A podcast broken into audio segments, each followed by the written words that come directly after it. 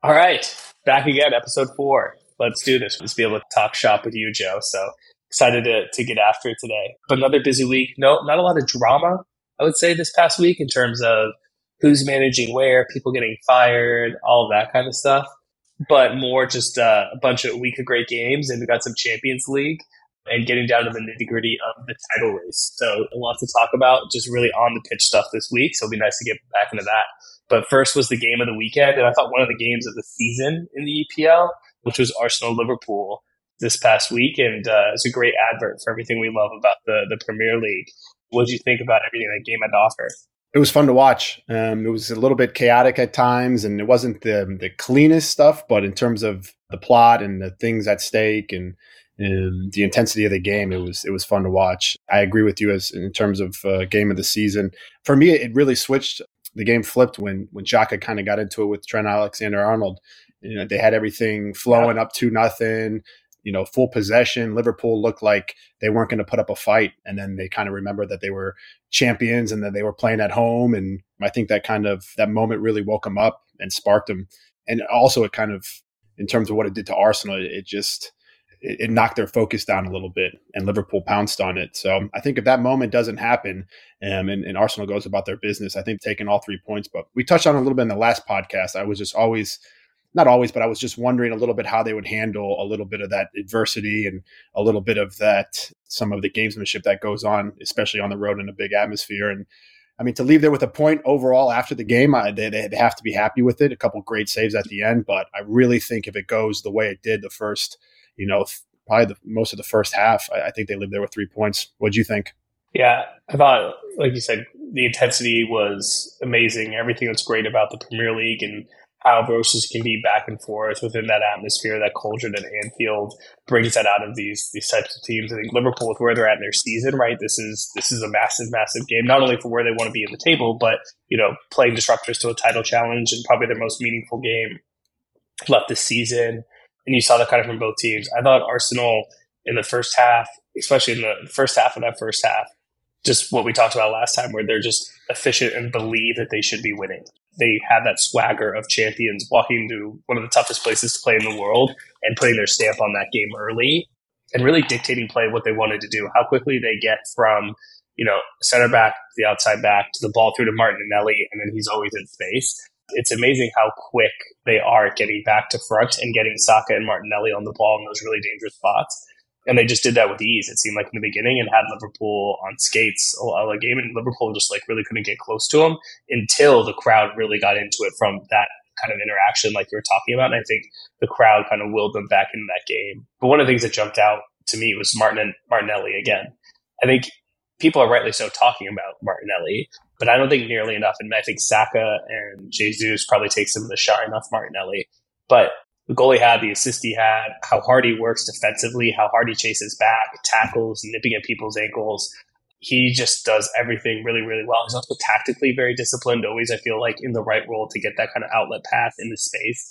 And then he's so decisive on the ball, right? Can beat people, great finisher and uh, and he showed that. And so I think it was another example about how how much of a difference maker he's been to this team, and how much think he even opens up things for Jesus and and Saka. And people talk about how much he's come on this year, but I think I still think he's underrated from the amount that praise he gets.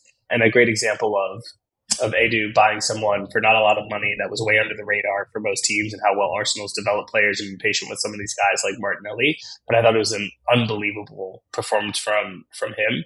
And then you said like the Anfield magic at, at Liverpool, you know, the, the crowd willing them back into that game, them never giving up and continuing to press and, and fight back and fight back. And at the end of it, they had more possession. They had a lot more. I mean, they out 21 shots to nine. Liverpool had 59% possession. And so, you know, as the, the game kind of went, they really took the that game by the scruff of the neck. And I think Arsenal showed, again, another kind of attribute of champions to where they bend but didn't break, right? And they withheld pressure, they withheld, they kept their heads about them, they put in a great shift defensively. And then obviously the the goal at the end from from Firmino by a brilliant bit of play from Alexander Arnold and little Meg and little dink over the top got them to that point. But I think before this game, you say, listen, you leave Anfield with with the draw and with the running games you have, you know, coming into the end of the season, you take that. but they got to feel disappointed not to get all three. But I still think it's a it's a great result. We said in the last pod, if they get out of Anfield with a tie, I think they have one hand on the title, and I and I think they do. And now all eyes to that game against Man City. But yeah, I thought it was another very let's say accomplished and mature performance from that Arsenal team, even though they shipped a goal at the end. And they could have done more, right? Those last those two saves from Ramsdale at the end were unbelievable. and keep them in it. But overall, great, great advert, and uh, and it was like really, really fun to watch. Last thing I'll say too is Thiago when he came on, such a great example of what he can be when he's healthy, but also an interesting example of like the amazing touches he has and the and the how creative he is with with his passing and the weight of his passing and how brilliant he is. It also kind of exposed what Liverpool doesn't have, where the guys around him to be industrious enough to just let Thiago do what he needs to do, right? And it just really exposed the big points in that match. Even though the team was galvanized and attacked and defended and and played with a lot of energy, it just exposed some of the holes holes in that midfield. But on the ball, I thought you know he was absolutely absolutely brilliant. I haven't heard enough people talking about that. Yeah, yeah, he's a total game changer, and I don't know how much is left in those legs. You know, picking up these injuries um, time and time again. I hope we get another two or three seasons of him. You, you, look at guys like Luka Modric, who's I think 38 and still doing it at a high level. Yeah. Toni Kroos. I hope that he can do it for another couple of seasons. It's just the Premier League is so demanding physically. Um, I hope he can stay healthy, and that's a great point. We touched on it a little bit last week about some of the holes that Liverpool had, and I think with Fabinho and Henderson in there, it's starting to look like they're just so worn down that this is kind of the last stance from those guys and, and have to go out and, and, and add to it. Just to recap a little bit though, your thoughts on like, did they leave there with a point? Um, did they drop two points? How do you think the locker room feels now? I saw some some you know the interview with Ramsdale and some of the comments from Arteta. Um, obviously, they're going to spin it in a positive way because not a lot of teams are going to go to Anfield and, and, even take a point. But looking ahead, you know, the next five games, got Man City, Chelsea, and Newcastle. And then really after that, on the 14th of May, they, they, they go to Brighton, or they, they have Brighton as well. So my sense of it is they dropped two points, even though those last two saves were, were pretty incredible. What do you think that the feel is in the in the locker room? I think they, they have to feel like they dropped two points just because of when that goal was let up, right? They were like they were almost there over the line. So whenever that happens, I feel like you almost feel that that you drop two points. But I think that is the sign of a great manager and Arteta when he needs to be able to do, and also a sign of what the collective spirit is in that in that changing room on how they deal with that. So even if they feel like, oh, we let one slip away because we had it until the last couple minutes, being able to take positives from the result and bring that forward because getting a point from Anfield is a big deal. And they almost let it slip again with Ramsdale makes two brilliant saves at the end, right? So I think they'll all be feeling like, like they dropped two points, but it's the maturity to be able to say, to take the positives from it and, and, and bring it forward and kind of put that to one side and let it fuel that team in the right way. Because things you can improve on. We can't take our eye off the ball for a minute because we'll get punished like we did there, right? It was just a bad bit of defending from Zinchenko, who's been, you know, great all, all season. And so I think it will be a a good lesson for them at a crucial point in the season to like keep even more focused if if they are having this cha- this championship type type spirit w- w- within the group. So I think it'll be really telling where they go from here. I mean, they have some tough yeah. games, but they also it's not too too bad, right? The next, Leeds, the next the next Forest. two, are, yeah, are the next West Ham and, and, and Southampton are the next two, right? For for Arsenal. Oh, for Arsenal, I was looking at Liverpool. Yeah, for yeah, Arsenal. The next two for, uh, for Arsenal, yeah. West Ham and Southampton are coming up. And so I think it's going to be a big test for them. If they can go out there and take six points out of the next two games, and then Man City comes up after that, I think then that's going to be, that'll be a, a, fun game to watch. My and really it's just Newcastle. Yeah, Brighton as well is, is on that. I think Brighton can cause them some problems. And you never know with Chelsea. I mean, they laid an egg again in, in the Champions League, but they had a couple moments to, to finish, you know, early in that first half, I believe, and could have made things different. But you just never know. It's still Chelsea, and I know that they're a little bit flat. Well, you know, really flat compared to where they usually are. But yeah, I, th- I think that Man City Arsenal game is, is, is going to be the one to watch. But I think they go out, they take six points the next two games, and and they get themselves ready for the big one. Yeah, the, the other advantage they have is they're out of Europe, right? So it's just focused on this. West Ham's fighting for their lives. Southampton also fighting for lives, but I don't think like they sh- they shouldn't have any issue with them. London Derby, West Ham Final Lives, somewhat could be a banana peel, but you think, I agree with you, they take six points and go into city. But from what you saw, from the way they set up to what they were trying to do, positionally, how they were trying to attack, and how they're using their pieces. What do you think they have to do to get a result against City? Whew, I sat the Etihad too, um, and I know it's not the, the, the most feel in that stadium in terms of the fan support, but I think they'll be queued up for that one. I, I agree with what you say. I think it's got to be more of the same. That sense of belief. I don't think you change anything, right? You go in there, you play your style, you have that belief. You know you have a goalkeeper who can make saves if the game gets opened up a little bit. But if you start to sit in and change the way that you play, you know, I think that you lose a little bit of your style and you lose a little bit of the pressure that you can put Man City under. The one factor for me is how the next two games go, right? Like if you're going into that and you're you're you're even with points now with Man City or you've dropped points, I think that alters things um, a little bit about your, you know, the tactics. Um, if they're able to win six uh, points in the next two games and they go there um, understanding that a tie maybe pushes them a, a, little bit further ahead. So I'll wait to see how the next two games go. But for me, it's got to be more the same. You got to be aggressive. You got to be proactive. Teams that can get tight to City and, and, pick the ball up high up the field have had a lot of success picking them apart. Because if you sit back in a little bit and they're able to walk the ball up the field, and you have De Bruyne and and and Haaland just waiting to to, to get goals. So for me, it's got to be more the same. What about you? Yeah, I think the matchups are going to be interesting. And I mean, again, City with a compact schedule with the Champions League, and but assuming everybody stays healthy, I think Rodri is going to play such a pivotal role in that game because yeah. Odegaard does so much intelligently in the half spaces, playing off Jesus, getting the ball from Saka, getting on the half turn, playing those little one twos off of De- Jesus as well, and that creates a lot of space for Saka. Also, the overlaps that Ben White does.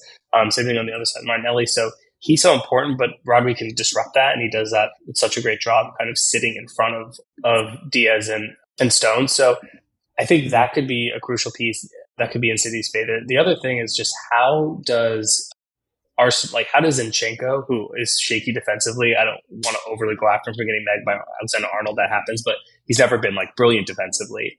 You know, how does he yes. compete against De Bruyne in, in those spots? Because De Bruyne is what he's doing right is they like getting the end of ball to Grealish. Grealish likes taking people on, and then De Bruyne kind of pulls off them They get the ball to De Bruyne. De Bruyne rips the ball in the box, and Haaland gets on the end of it. Right?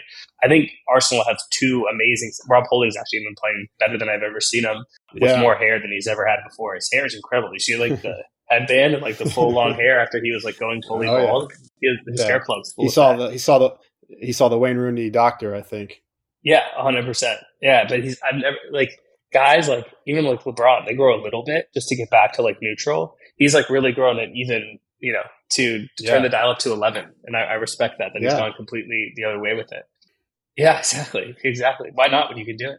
But I think they'll like, they'll deal, they can deal with the threat of Haaland, those types of those center backs, although, you know, Haaland's unbelievable. He scored another unbelievable goal this weekend. But I think it's, it's how do they stop that service coming in because they are attacking. So Arsenal will be a little bit more defensive with Zinchenko, with Ben White, and they're a little bit more attentive. And then, as you said, that disrupts their style of play going forward. But it's just going to be a fascinating tactical matchup because you have the understudy coming up against the master, and how much of that is like you said, we do what we yeah. do versus him thinking like Pep knows I'm going to do this, so then I'm going to do that. But Pep thinks I'm going to do that, so then I'm going to do like it's it's all of those interesting components. But on an individual matchup basis, I think City poses some problems to Arsenal. But I think Arsenal's played better total football uh, this year, like just as a collective group, especially as a defensive block. So yeah, I, th- I think it's going to be interesting, but I can see City getting out of there with three points. And so I, I think it's like you said, how big of a cushion does Arsenal have going going into that game is going to be so crucial. Yeah, that's what I call our relationship as well the understudy and the master. Obviously, it's yeah. very evident what, what roles those are. I think people can pick up on that. But I think that also it'll be interesting to see how Pep handles the tactics of it, right? Because he's been a little yeah. bit, he's been known to be a little bit, too a little creative. bit. Um, too creative, too cute. I think you know. Obviously, everyone touches on taking out the the nine in the Champions League final against Tuchel and how that kind. Of, or no, the, was it the center mids he, he, he took off? We'll have to edit this part. yeah. I think it was the center um, yeah. that he took off, and everyone was like, "Yeah, he's trying to go over the top yeah. with it, versus just let your superstars play." Yeah, and so it'll be interesting to see. I mean, he he he toned it down, you know, for Champions League, um, you know, this week, and and I think it just uh, stability is what that team needs. They don't need anything too cute. They have so many players that can come in and hurt you. And I mean, he took Al- he took De Bruyne off and put on Alvarez, and they even took it up another notch there. I, am a big fan yeah. of Alvarez. I think he's he looks the part, and um, obviously Haaland's been keeping him off the field. But I think that if you can put him a little bit underneath, um, he can unlock a lot of things. So, speaking a little bit more about City, what are your thoughts on on on Grealish? He he looks to be you know, it took a little bit of a, some time to for him to get into the fold you know, the four one over Southampton, um, and Grealish looks like he's the real deal. Yeah, when they paid a hundred mil for him, I remember you and I talking about it and just being like, "That is way too much." Right? It's that like famous meme you see online all the time about you know, if like with Mitoma, for example, Mitoma's three mil, right? If he's Matoma Lito, then he's like twelve mil, right? And if he's you know Joel Matome from Birmingham, then he's like hundred mil, right? Like the English tax. And um, and that's just what he looked like at, at City in the beginning, where he's like very, you know, can carry the ball, but doesn't really score a lot of goals, doesn't really create a ton. Great little shithouser, right, where he likes to stir things up, gets fouled a ton, but he just didn't seem to fit in City's like fluid style. When he was the man at Villa, it was get Jack the ball and Jack go run at people and make stuff happen is a little bit a little bit different just because he had um, so much of the focus on him and the whole the whole game ran through him. But now with City this year, it seems like they're they're not doing that, but so much of the play they're trying to get to Grealish all the time. It looks like Grealish pulls to the touchline. Everyone's look is to they have interchange in the middle of the park to try to create some space, get that ball to Jack, Jack run at somebody, and then they start playing off of that. Like we said, De Bruyne can kind of pull off and they have kind of overlapping runs. But he he's just delivering a lot more this season and looks like that guy that they paid for and that another shrewd buy that, that could be coming with. Is it a hundred, hundred mil? I mean, the way he's playing right now, if he goes from level to level, you, you could potentially see him getting there. But I remember Guardiola had this line that we didn't buy Jack for his assists or goals. And everyone was like, what are you talking about? Like, what else did you buy him for? But it was that link up play to give De Bruyne space to like find a Haaland. But now he's like really contributed that. And I think he's really, really turned into somebody who's really dangerous on a consistent basis and it makes all of those other guys around him so much better.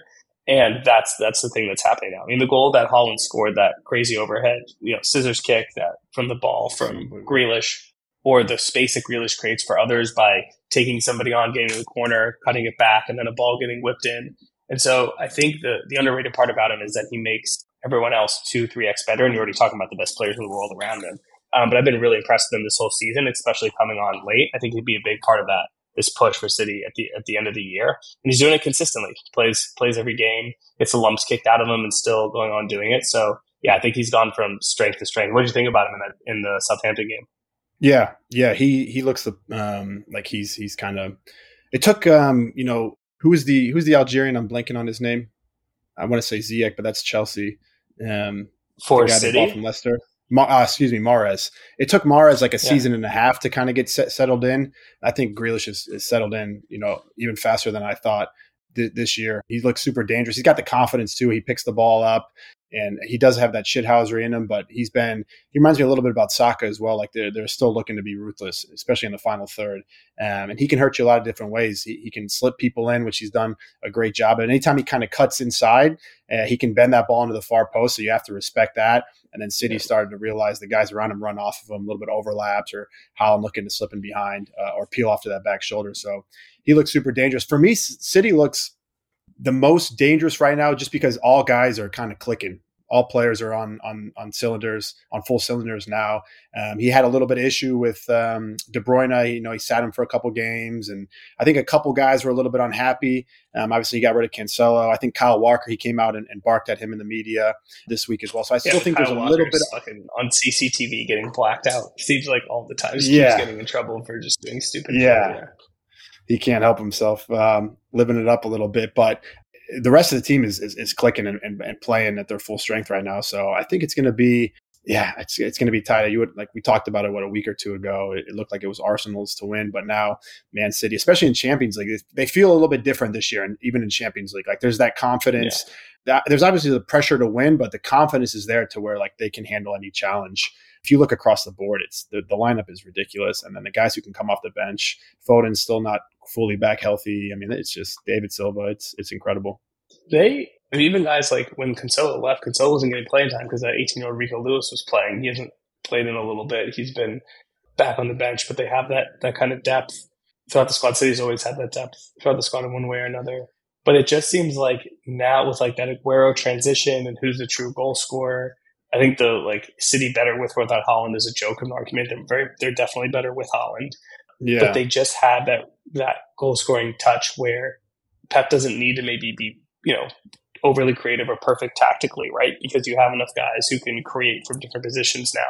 Like you said, the Grealish has been great at is, you know, attacking kind of on that diagonal line, two little touches, and then a quick little like little back lift, and then that quick little ball in, and you have that poacher like Haaland at the end of it, right? Where before it was De Bruyne bending in these crazy balls with these little guys, you know, darting in behind to get on the yeah. end of stuff. You still have that underneath with Bernardo Silva, but you have this monster in Haaland, like the goalie that scored against Southampton was a great example of that, right? And so they just they just look so much more well rounded in the type of stuff they play. You talked about on the last podcast about, you know, I, for, I forgot who it was, but reminding you of like vintage city about this tap ins at the back post. And then they just have the ultimate this is a not a right way to put it, but ultimate tap in machine in Haaland, right? Like he's the best guy finishing yeah. in the world from 12 yards and in. And so I think they're they're going to be really hard to stop. I don't see them losing throughout the rest of the year. I think they walk through the cha- not walk through, but I think they win out in the Champions League, and I think they pick up maximum points in the Premier League, including over Arsenal. So then it's just a question of can Arsenal can Arsenal hang on? But against Southampton, it didn't even look you know they look like the bottom of the table team versus the best, probably most informed team in in the league right yeah. now, and just totally uh, totally dominated. Such a great job keeping possession throughout the team. Rodri, super impressive range of passing very down defensively. I thought John Stones was unbelievable on the ball yeah. and playing out the back and looked so confident. And they just look like they're they're in full stride with Pep's system. Right, positionally, everyone is exactly where where it seems like they should be, and everyone looks like they have three options on the ball all the time. It looks like, and it, as soon as the ball's on the way to somebody, like it's coming out to Grealish, there's a run here, there's somebody coming underneath, there's a ball over the top. Everybody has all those options all the time, and so they're uh, you know they're a ruthless machine. But it's going to be interesting to see down the stretch. But they just look in perfect sync right now. Yeah, I think I said David Silva. I meant obviously Bernardo Silva, but yeah, they, they all have ideas. There's there's everyone's on the pattern. It's very free flowing, and it's just it's it's a testament to two things for me. The biggest thing is Pep's got the most out of the guys that he has. Like you just pointed on, John Stones looks like he's comfortable in the center of the park, and never would have thought that from him. You know, look at someone like Nathan Ake, who's who's been a you know a mainstay on that team. Another guy they bought for pretty cheap. Akanji they bought at a good price, and he's kind of slid into that spot. So he's able to coach those guys up and to the best, you know, even further than the levels that we probably thought. And then in terms of the buys, you know, they haven't spent a ton of money. They've sold to buy, and the team is just everything we want Tottenham to be, I guess. If you want to jump over and talk a little bit about what that looked like, uh, the Brighton, the the the whole it was a weird weird game, weird energy to it. It felt very hostile between the two Italian managers. It started it right so before kickoff, and it just and it didn't end. You know, they they followed each other all the way to the locker room. What what did you think about the the Spurs? We'll take the three points. Never saw that yeah, one mean, coming, but what did you think of the game? At this point, you got to take you got to be happy with anything points. Especially that was a huge six point game with Brighton, right? Who still have games in in hand. So for any hope we have of finishing in the top four, or at least getting in the Europa League, that was a that was a must, right? I mean, that puts us on fifty three. They're on forty six with two games in hand, and so you know, even if Brighton wins out, that puts us one point ahead of them. So that was that was our you know massive massive game. Yeah, I think it was weird, like the very um, I think odd tension in the stadium before the game, where there's this clear animosity between fans and the club, and they want to you know I think more action on the manager side. Reports coming out this uh, I read today that we did make an offer to Nagelsmann, who turned it down and said he wants to wait till the summer continue, uh, apparently the chants for Pochettino were very, very loud and singing "He's Magic," you know, loudest chants of the season there, and trying to bring him back. And so I think there seems to be a feeling around the club that just it feels like it's going to go wrong, right? Where White Hart Lane is one of the best places I've been in the world to watch a game. Support on the team, it almost feels like everyone is expecting things to go wrong now. And that that's I think job one of the new managers to get everyone back on side. But I think that played its its way into into the team. I mean, you had Son scoring a typical Son goal, though he has not typical for the season, but traditional Son goal. He also had some comment to Korean media about how under Conte he wouldn't have shot that because they don't want him shooting from there, and they wanted him dropping in, getting the ball, laying it off, And like we talked about, he's not very good playing back to goal. And he was kind of saying that's what they want him to do. And so he said he would have never been in that position, getting the ball kind of coming inside like that. And he would have looked to pass it. And Son never criticizes anybody. And I think that was like a little bit of a veiled criticism there, which I thought was interesting, but brilliant Son goal and great to see. And hopefully that sparks him going forward. But it was a terrible performance. We got played off the park again. Brighton dominated. Same thing. Spurs look disconnected on the balls. We talked about City. Everyone has an idea, has three options that are connected to them where they it look yeah. like again. We somebody gets the ball, they have no idea what to do with it. But we got lucky. I think those VAR decisions could have gone either way. I think that the one on Mitoma, I think, is a handball, but it, it's uh, it's almost like too close to be reversed. Really tough angle, but I can see that would be a handball. And then the other one that ricochets off the Brighton player's arm. His arm is on his chest, but it's also slightly off. And if the ball's coming in and it's going to hit me in the chest and it hits me in the arm and it's attached to the chest, okay, it's not a penalty. But if your arm's off yeah. your chest and the ball wasn't going to hit your chest and hit your arm, even if it's an inch off, that should be a handball. And I thought this happened on the second. So I thought that those calls were were not as big of a an issue as I think a lot of Brighton fans made out. But uh, overall, we did not play well enough, I would say, to, to win the game, and we got it. We got away with one. And then the De Zerbi thing, you know, for someone who was in the frame for the Tottenham manager to come off like such a hothead for no reason, that Italian media misquoted Stellini and him being so riled up about that. You know, Stellini basically said Graham Potter did a great job building the squad, and De Zerbi is taking them on, and basically Italian media translated that to basically said like Potter deserves all the success, and De Zerbi is just like inherited that. I thought it was very bizarre for them to De Zerbi to go after Stellini like that. And the Stellini didn't do anything. He just sat there like this, like on the, the touchline, and all of the yeah. staff went nuts. But he got a red card for not controlling his staff. And then so do we want another Italian hothead? And I think De Zerbi's been sent off like three or four times this season. And so that might have eliminated his candidacy, I thought, for Spurs, which uh interesting time for him to pick to do that, or that he knew he wasn't going to go there anyways. But take the three points, but I think it's going to be Spurs for the rest of the season. Not great performances, and hopefully we grind stuff out. But yeah, I think another very disappointing performance. But what did you think? Yeah, the De Zerbi thing was was odd. It, it felt to me like he was trying to bury Spurs. Like he thought he was going to come in there, bury Spurs, send a message that, you know, I'm staying at Brighton. I don't want that job. And he, he kind of shot a shot. And I think that they kind of distracted the team a little bit. And obviously he's got a little bit of that in him from before. But yeah, I thought he was he was really trying to to you know bury him, and so I was happy to see the the three points. Um, but like you said, the performance wasn't great. A couple decent moments, but um, still too much disconnect, especially like out of the build. And the build just looks so like slow and so predictable. It's non-existent. Um, yeah, it's just I don't understand it. I, I we just struggle to to to play out of our own half, and and then by the time we do get the ball into the maybe the final third or even the attacking half, it's just so disconnected and, and there's no rhythm to it. So I thought it was more the same, unfortunately. I think Bournemouth is going to be a, more of a difficult game than than it should be. Um, I know the bookies have them uh, Spurs as favorite, but Bournemouth coming off of that win, they're just out of the relegation zone now. I think it could be. I see it like one of those games where we could have a couple chances, not put anything in, and then leave there with a point. So, um, but I'm more concerned with what's coming up after that. It's Newcastle, Manchester United, and then Liverpool. So I think that's obviously make or break. So we have to get three points if possible against Bournemouth, but the next three teams really, really worry me. So I think it's like we talked about last time. I just don't see them getting into Europe, and it's going to be disappointing.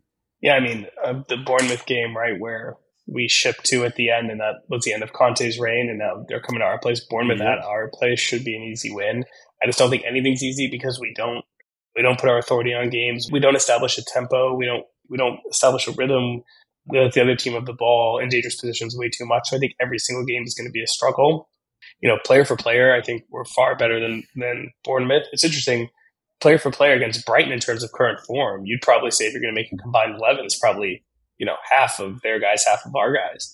With Bournemouth, that's not the case, but it yep. just seems like as a collective, I wouldn't think we can beat much of anybody right now. Like you said, playing out yeah. the back in that game it was, it was such a contrasting style because Brighton plays such good stuff on the front foot, really quick movement, one two passing, getting the right guys like Mitoma in spaces you want, going on one on ones. But movement through the, the ball movement through the center of the park for Brighton is really good to watch. It's good interchange, good switches of play. they're connected, right? Somebody has the ball. There's always two 15 yard passes on. And it's like Romero to Højbjerg, back to Dier, to Perisic, back. Yeah. It's, it's, nothing, it, nothing happens and nobody looks like they know what they need to do with the ball until after they get it. And then Oliver Skipp. it's almost like we have two guys who just aren't technical enough to play in the center of the park. And you could have one of them, maybe and next to a Bentancur, someone who can play. I think at this level, to have two defensive center midfielders who are there just to bust up play doesn't work. And at this level, you need guys who can do both. Like we said, I mean, Rodri is the best in the world probably at this, so it's an unfair comparison, but he could do both. Thomas Partey could do both. Højbjerg has really fallen off. I think with his ability at the beginning of the year, I thought he was much better on the ball. Second half of the year, he is he's a disaster on the ball. I think he's played way too many minutes. Might be one of the issues. Yeah, but I think it's a combination of not the right kind of technical players, and then tactically, it's just a, a disaster. And it really looks like that. Maybe we should have moved on from Stellini and had a reset tactically because I think that these players aren't that bad. It just looks like the complete wrong system is set up, and they have a lack of almost like lack of belief in it. Like I said, Bournemouth, yeah. I think is going to be tough. Then you go to Newcastle, that's another six pointer. United, Liverpool, Palace will be kind of tough, and then Villa is going to be tough. So, like you said, this next slot of games, you really need three points from Bournemouth because Newcastle, United, Liverpool right after that. That's the gauntlet that determines the season.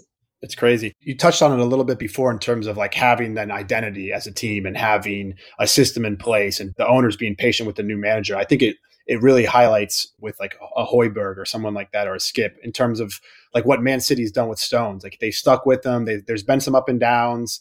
He's had form where he's dipped and he's been out of the team, but now all of a sudden he can slide in and play in that center midfield role and connect you know people and, and, and possess the ball. And so i think it just highlights like you said it's a, it's a really good point about they should have just moved on from everybody. And i don't think we're going to get into the europe spots now. And and so why not just do a hard reset um, give some younger guys an opportunity.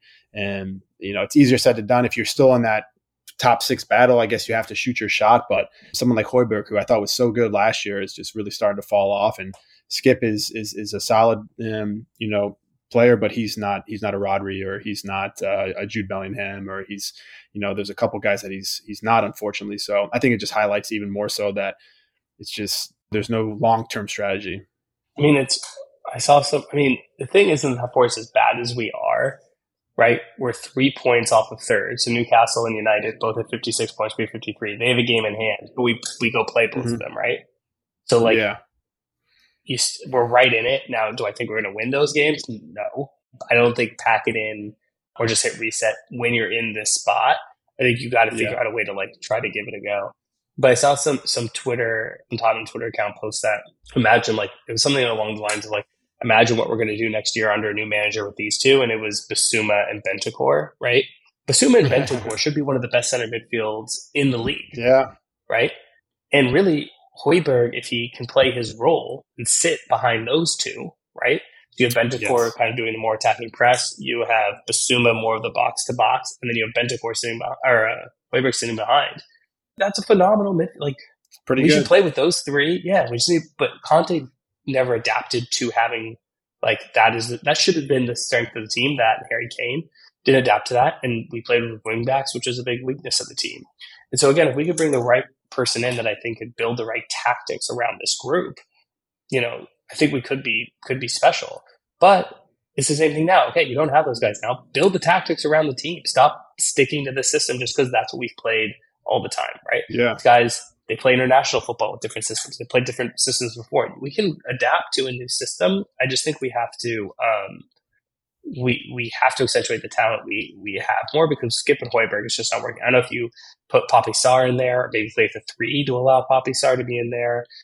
If you kind of looked at the, even though we had the traditional same guys on the pitch, Kulusevski was dropping back. It was a little bit more of a three-five-two at times with Son and Kane as the as the two up top. So I would love to see us kind of tinker with that and not just keep doing the same thing over and over again. If we keep doing that, then you know the best we can hope for is I think ties against Newcastle and United. But like have Dier and Romero and Lenglet as kind of maybe a yeah have them and then Porro as a four, and then maybe you have the three with Sarr, Skipp, Højbjerg, right? And then Kulusevski maybe as an attacking midfielder to link, and then Son and Kane up top. Like Try something yeah. like that instead of this like continuous three five two. So, but I don't know. Stellini, I think, has said over and over again, we're not changing much, and I think this was another example of it just not working. Yep, it's hard, man. It's it's tough to watch sometimes. To get a little, but it's good. I think it's been the most unenjoyable year as a fan. Yeah, yeah. But you brought us back down to we're like, yeah, we're still we're still a little bit in the hunt, and so if we can somehow somehow eking out victories or points, but I'm a little bit pessimistic on on that um, on that front. It's a, it's a hard one to blow up. To your point, it's yeah. like if you think that's where it's going, you should blow it up, but you're not there yet to tank. It's like it's yeah. like when there was not Chelsea Conte right now, or... yeah, exactly. You're not 11th, but like when Conte was like, "Do we let him go or not?" When we were still in the Champions League, right? And the argument was like, "We've played terrible all season. Conte hasn't signed a new contract. He has this terrible attitude, and the fans are disconnected. It's a horrible watch. But we're still in the Champions League. We're still in the FA mm-hmm. Cup, and we're still in the top four race." And it's like, yeah, but we all feel like we're gonna lo- we're gonna be bounced out of all of those, even though you're not yet. But dude, can you admit defeat before you've actually been defeated? Like you can't do that, right? Either. Yeah, yeah. So it's Conte did. it's really really tough. Yeah, I think he knew. Yeah, I I think the more that we get away from that situation, I kind of understanding it a little bit more. It's, we yeah, it's, it's, we need three points against Bournemouth. That turns it into a must-win game because of the slog that puts more pressure on them. I don't know if playing a White Hart Lane is helpful right now. On to the next. Some good news about maybe manager or hire, which I don't think will happen before that, but that could like. What did you think about uh, Lampard's first game in charge at Chelsea? Same fourth manager at Chelsea, exact same Chelsea. Yeah, is it fourth? Yeah, Third, yeah, fourth of the year, I believe. Oh yeah, they had the they had the interim as well. Yeah, not great. More of the same.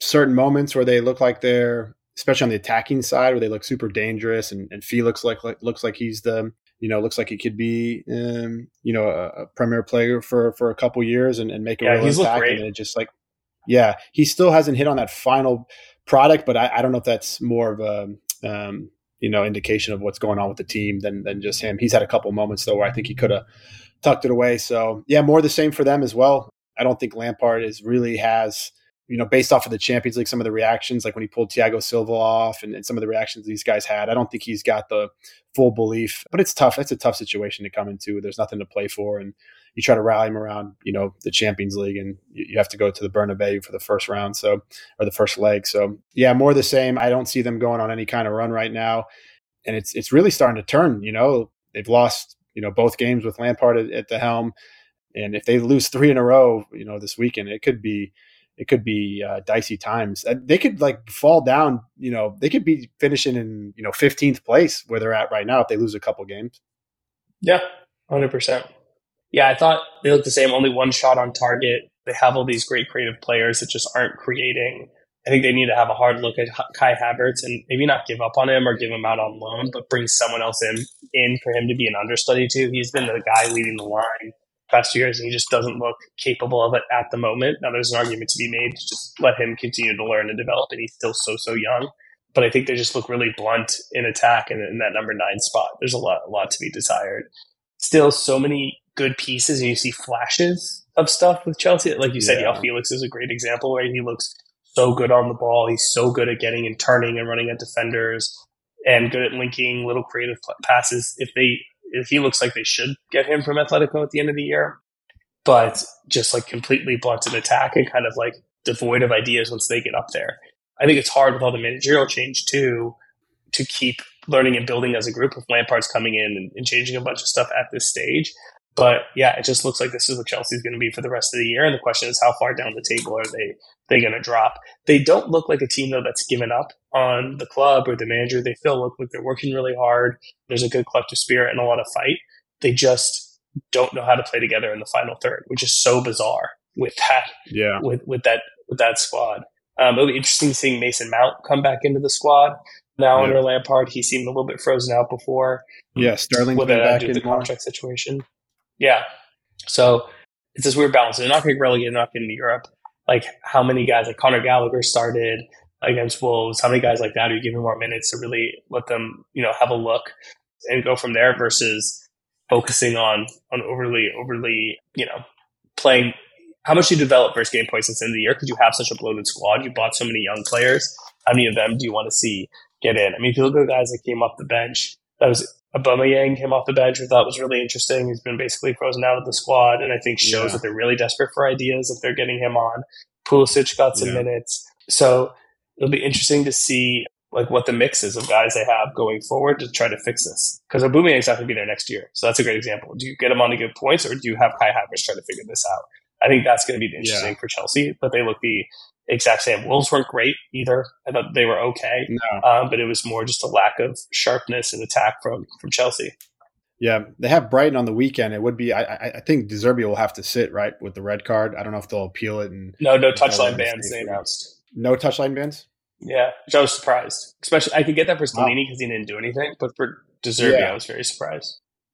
Yeah, well, that'll be interesting to see how it goes because the game's at Stamford Bridge, and if, if Brighton can start to play um, how they've been playing really all year and pick part Chelsea, um, that that place could turn on on it really quick. And then you know you have Todd Boehly again with the three nothing comment against Real Madrid in the um, for the Champions League, and I, I don't know. I, I think he's part of it is trolling. You know, I think he just wants to make headlines and be in the news. Um, part of me is thinking he's trying to distract from what's actually taking place on the field, and he's trying to. Um, I don't really actually know what his, his plan is, but I think he's just trying to put on a, a face of confidence. I think he's just trying yeah, to put on a face of confidence, of and he knows he's not good. I mean, he said in that same comment when the Sky reporter was chasing him when he said that thing about three 0 he said this is a long term project, right? And of course, not happy with results, but yeah. they knew this is a real long term thing. And I think it was uh, just like the rest of what he's done there, not the wrong intention, just very tone deaf, like the All Star comment right? Yeah. Saying you're yeah. going to win 3 0 when you've just been, just keep getting battered over and over again and can't score a goal.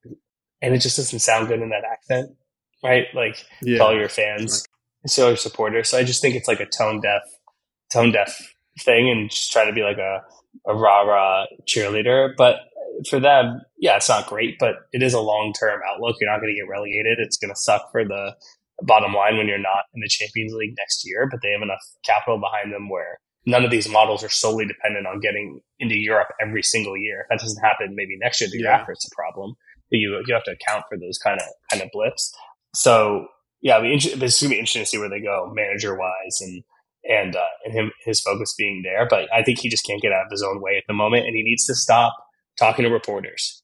Like when someone stops you in the street, yeah. just don't talk keep it in house. I think that um, I can't remember if we've talked about this on a pod previously, or if it was just on one of the conversations we had. Though it'll be interesting to see how they thin that that, that squad out, right? Because who are they going to be selling some of these guys that they overpaid for? Who are they going to be selling them to? There's not a huge list of, of teams outside the Premier League that can afford these guys, not just their fees but their salaries. So I think they have a very difficult time on their hands. I think the manager is going to be a very, very big decision. And based off of what he wants to see, if they can commit to him long term, maybe that you know the team picks itself, so to speak. He can kind of thin out guys that don't fit his system, but there's still so many guys. Ziyech and Pulisic is still there, and um, you mentioned Aubameyang back into the fold. Sterling still, you know, around. So they have a big task at hand. But it'd be nice to see them get back to it, right? I think that um, Chelsea, um, a good Chelsea is, is fun to watch, and you know, especially in Europe, they can do special things. So hopefully they They'll get back, back to it soon. Yeah, they'll be back. I mean, there's there's too much talent, too much talent there, and to bring somebody in to, to right the ship, it's just too much change at one time in the middle of the season. Can't bring that many guys in and make it and expect to just win games off off the bat. But you look you look through this yeah. squad, like Pulisic, Pulisic is going to be gone. Ziyech is going to be gone. I think there's a big question mark over Conor Gallagher. Big question over Mason Mount with the uh, contract issue. Mudryk looks like they way overpaid for him. I don't think he ever grows into 100 mil, but there's no way to retrain that now. He's a lot of years there. Loftus Cheek hasn't played that much lately, but I think he's absolute quality, and I wouldn't let him go. But there's got to be a question there. Azpilicueta, you think might be gone. Loftus Cheek, I would love Loftus Cheek at Spurs. It'd be unbelievable. Be I would take him and Ziyech. Ziyech would be a great yeah. player for, for Spurs. He's like the kind of creative player that we're one of the creative links that we're missing. Hundred percent. So there's going to be huge turnover in that squad. But you look at like the the squad that played against Real Madrid. Felix, you think they would buy and get back. Sterling's still going to be there. Chilwell's just signed a new contract. Koulibaly, Silva, Fofana, you feel like that's the back three next year. Kanté might be gone in the summer. You could see them. That looks like I could see him going to PSG. Fernandes is obviously long term. Kovacic, you think, would be there next year. Reece James is probably the best outside back in the world. So yeah, you still have a core that you can build on there, and I wouldn't try to upset the apple cart too much. But I think the with with that starting eleven, but then you look at this bench, over half of it has to has to go, and I think they need to figure out who this manager is going to be ASAP so they can start that process now because I think it'll be too rushed and hectic, and if they just do it over the summer, but they'll be back, and it's going to be again top six, six race will be incredibly competitive, even more so with them, Yeah. them back at it. yeah, yeah. And And talking uh, about some teams that, oh, go ahead. No, go for it. saying just talking about teams that picked the, the right manager. I think for me, United um, and and still kind of up and down, and but for me the the momentum is positive and it's moving forward with Ten Hag and um, obviously taking taking points from from Everton. What do you think of that performance? Everton is just clinging for for draws right now. I think that's their their plan to get out of uh, the relegation Yeah. zone. But United is still in that top top three, top four battle. What do you think of that game? Yeah, I think Everton's hard to beat right now. I don't think Spurs put a good performance in, but I think we show that that they're they're hard to beat. Sean Dyche has them organized, working hard defensively. They're hard to break down. So good professional win, a win you would expect United to get, but not an easy one.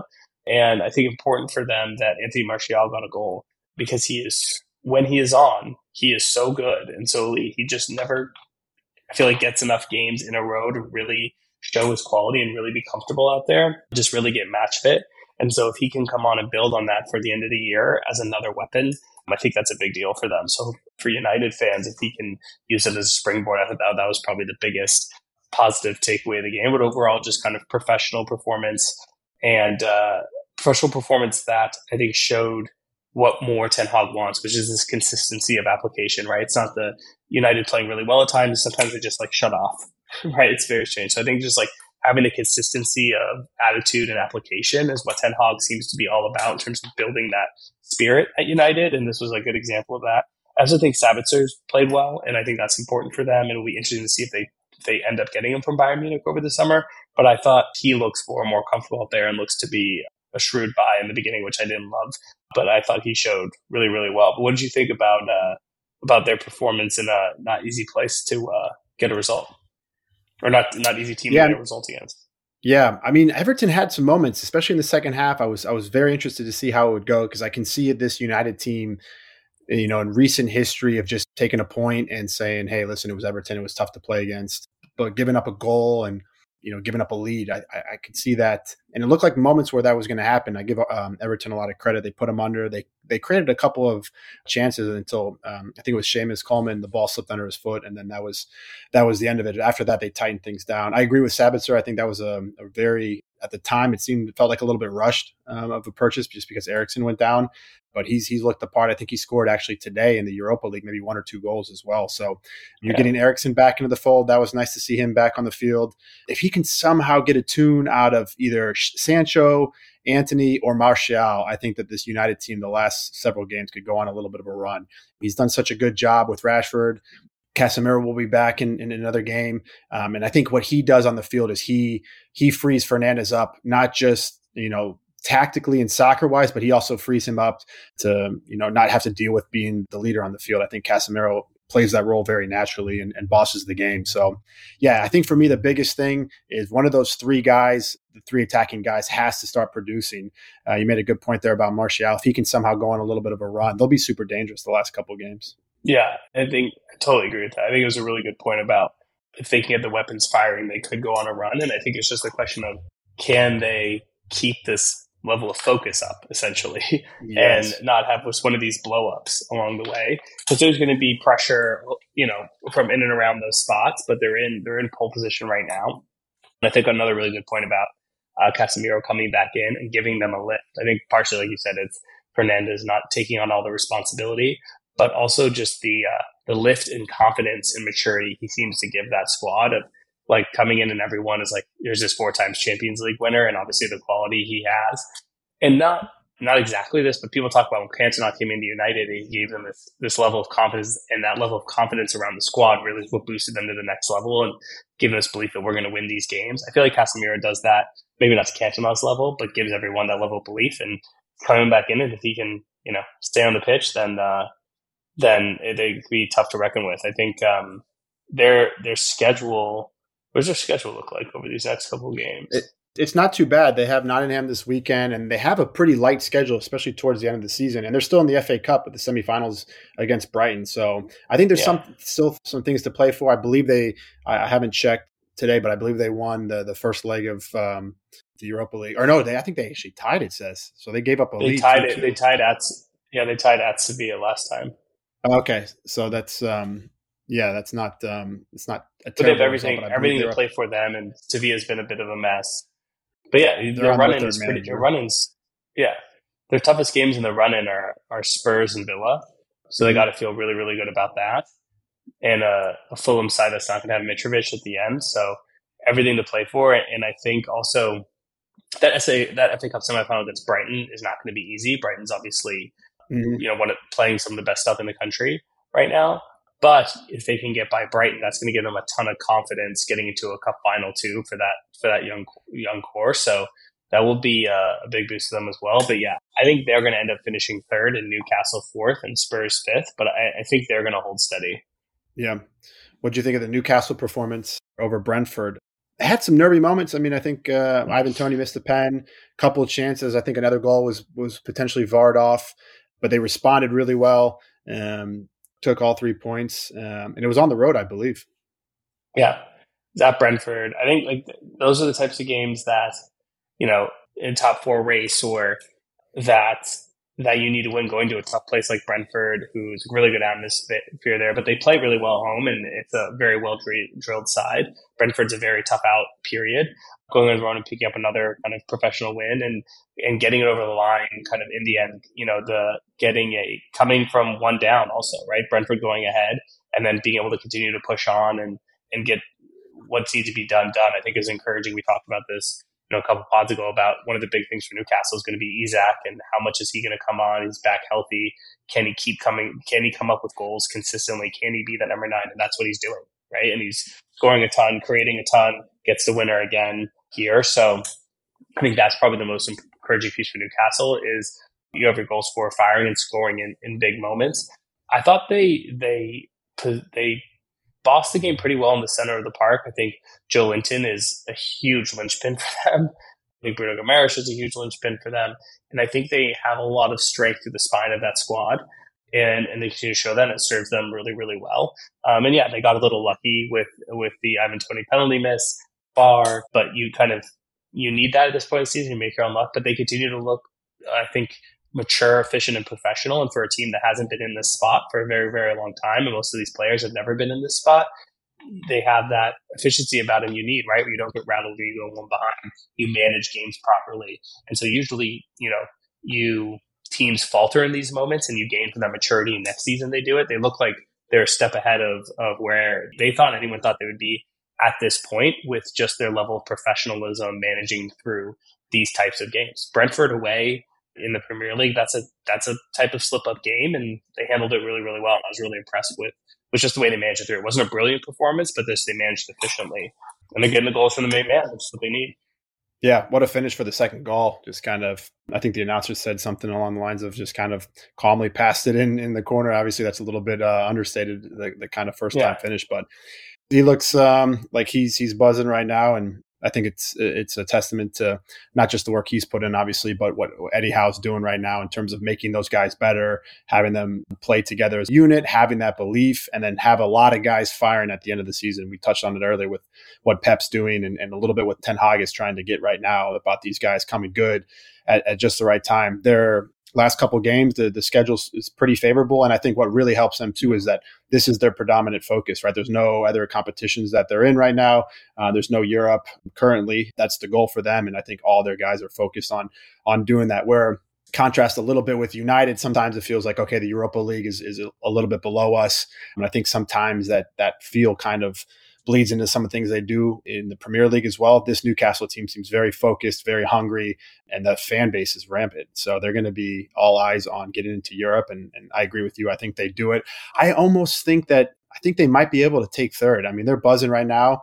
It'll come down to you know very slim margins, but it'll be interesting. That that Villa game this weekend is going to be super fun to watch, and I'm looking forward towards that. I mean, the next couple games that are interesting. I mean, Villa and then Spurs. So you know, teams right around them. then then they have two games, and then Arsenal, and then the rest was pretty easy. So this is the the business end of their season, and this kind of this this gauntlet. But really, you think the next these next two games really kind of cement where they're going to be for the end of the season because Arsenal, yeah, you'd love to go get a result, but you kind of chalk that up to if you don't get three points there, it's understandable. But the teams right around you, Spurs, Villa, those are the games you got to win.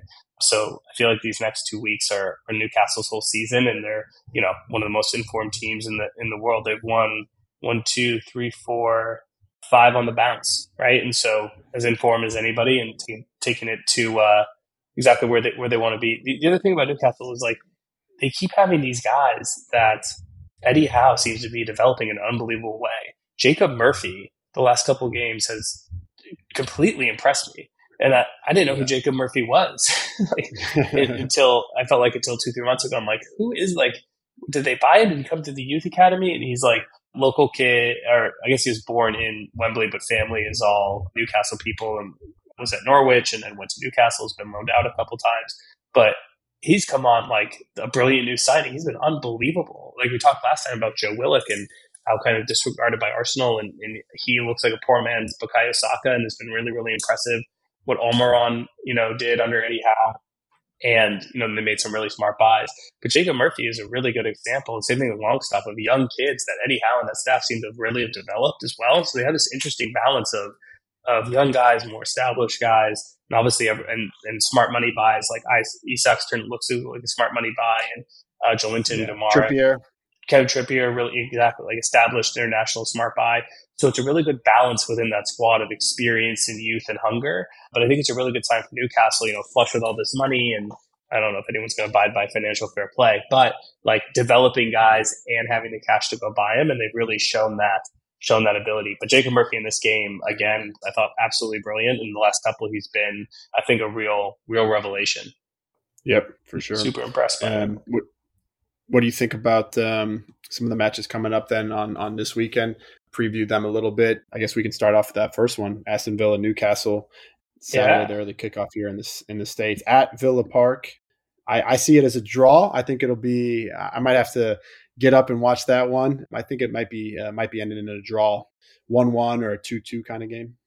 It's kind of crazy that Villa Newcastle is the game of the weekend, right? Like at this point of the season, yeah. the business end of the season, especially where with Villa was with Gerrard, right? And you know, people thought Newcastle would be a building year for them, probably you know, you know, eighth, seventh, somewhere around there would be a great result. But you know, here we are, and you know, Villa outside chance of getting into that top four, but you know, still in and around it. And uh, you know, nine points back of Newcastle with a game in hand, but so so still still in and around it. But yeah, it should be a great game. And I think the styles of the game really line up well. We talked about last time. It looks like Villa under Emery has had them very fluid in how they create now, where under Gerrard it seemed to be much more rigid in the way they wanted to play.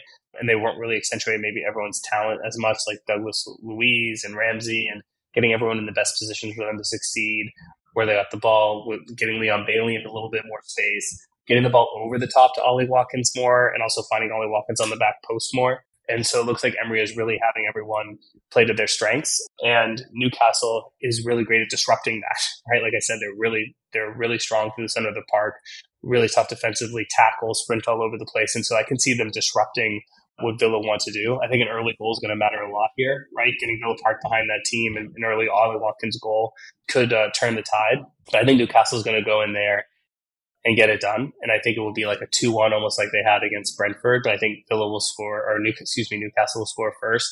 And then it will be a battle. And I think Newcastle edge it out with like a goal, kind of like the 65th, 70th minute. But I think it'll be really entertaining and box to box, like classic EPL game. So I'm, I'm really, really excited for it. And, uh, it's just so interesting in this league, even with all the money being spent and everything. Villa Newcastle is the game of the weekend, so I, I love it. Yeah. What do you uh, yep. What do you think about one of the other big ones of the weekend, London Derby, uh, which you never know is going to happen in the London Derby, but Arsenal are still West Ham, both fighting for uh, for West Ham for their life and Arsenal obviously for the title. But this could be a banana peel for Arsenal potentially. But what do you think? Yeah, at London, at the London Stadium, right? That place is going to be rocking West Ham is is desperate for points, taking three points off of, of Fulham last week and looking to to keep things moving. I think it depends very much so on how how they start off, right? If if West Ham, like you talked about with the the Villa Newcastle game, if if West Ham puts them under early, and I talked about it before, Arsenal sometimes in the beginning of games for me still feels a little bit open. Obviously, it was different versus Liverpool, so they have the maturity to go on the road, I think, and, and get results. But I think that fan that fan base is going to be behind them and, and desperate for points. So if Arsenal can control the game early on and get to half with the game tied or, or, or, lead, I think they go on and win this game. They need three points. They have to have it with Man City playing Leicester this weekend. So I think it's going to be tight. I just think Arsenal has too much quality. West Ham's been too much up and down for me. So yeah, I think Man City obviously will take down Leicester City, and I think Arsenal wins. Uh, might be tight 2 1. I can see them maybe getting a late third goal as West Ham pours people forward, but I think it's going to be um, a very, very tight one for them. But but three points coming out of there. What do you think? Yeah, it's tough because you know you look at West Ham as a game in hand, basically uh, over everyone around them in and around the bottom half of the table. Three points out of the relegation zone, so even getting a draw gives them that cushion, massive. right? Which is massive. yeah, which is absolutely massive. And you know, getting up to go play at Anfield, as hard as it is to go play at Anfield, it's still those are the games that everyone shows up for, right? So it's like after that game at Anfield, even the way it ended, still getting out of their draw, I think they feel positive. But then going away to West Ham, those are the the games you slip up on, right? And I'm a little bit biased because West Ham's been a bogey team for Spurs over the years and how many times we've been in or around a top four race or when we were chasing the title, those sorts of things. And then we would go to the London Stadium and tie 1 1, like 2 2, right? And they were such a problem and hard to break down. So they, they, they can be like that. They can make things really difficult. So I could see this being a draw. But I don't know if that's just so much of my own bias. But mm. like you said, West Ham just been such a disaster defensively. You saw Newcastle go in and blow them up, right? And they can get so open. And if you give this Arsenal team any space in that final third, and you let Jesus make some of those run in behind, give Martinelli a little bit of space on one on ones. It seems like that's what West Ham does all the time. They just the midfield does not seem very connected to the center backs, and there seems to be too many gaps. And I think that just plays in Arsenal's hands too much. And they just seem West Ham seem to do that too consistently. So where I want to say like this has all the makings of a trap game for Arsenal, and it could be a draw. It just seems like West Ham's biggest weakness this year is what Arsenal exploits. And so I could see Arsenal going like 3-0 up. So that's that's what I'm going to go. My heart says trap game, but my head says 3-0 Arsenal. So I'm going to go 3-0 Arsenal and put a ton of pressure on David Moyes and at West Ham. Make a managerial change now. They've been no, to write it out, but uh, yeah.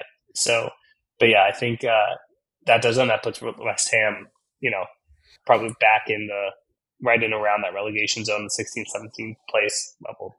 Yeah, I'd love to be in the uh, the locker room before this one and hear Arteta with the speech that he's going to have uh, crafted for this one because this is a, a for me this is a must win. You got to go in there and, and, send a message to everybody that that you mean business and and then you know with the game after that is against Southampton. So if you can take six points from those next two games and then make City, who still has one eye on the Champions League, still has a lot going on, just send them a message that hey, our full focus is on this on winning this title for the first time in, in a long time. Um, so I think that um, they get out of there with three points. Be a potato. Be be a potato. If you can be a potato, exa- be a potato. That's exactly what um, is going to say for them. It's the most flexible vegetable yeah. you could be. You could be Chris. For anyone hasn't seen that seen that video, we'll put it in the show notes. Highly recommend it, and watching that uh, the Amazon documentary about him. What do you think about uh, Tottenham, Bournemouth, we said it's a potential a little bit of a downfall after a, a, big win. I'm predicting a victory here. I think Son, I'm hoping he gets another goal. I feel like that could be the move here, but I see a 2 nothing kind of game. I don't know if Bournemouth can, um, you know, get a goal against us. I, I think it's a, a 2 nothing. It's, it's me being optimistic. What do you think? Eight nothing, uh, Bournemouth. yeah, there's no way we should drop points here like you look at the two squads at home again, really must win game uh, ahead of a very hard schedule. It's going to make or break the season for the top four race. This has to be a win, but it's Spurs, and the most Spurs thing ever would be able to would have one little bit of bright hope, getting three points, and then dropping points to Bournemouth. So I could see it like us going ahead and then defending the rest of the game for dear life, and Bournemouth scoring in the last ten minutes and it being one one. So I think Harry Kane's going to score, and it's going to end up being one-one. And then Bournemouth will score at the end, and we're not going to have we're not going to get a sniff of the ball for. We'll score within the first twenty, not have a sniff of the ball the rest of the match, and Bournemouth score in the 80, 85th minute.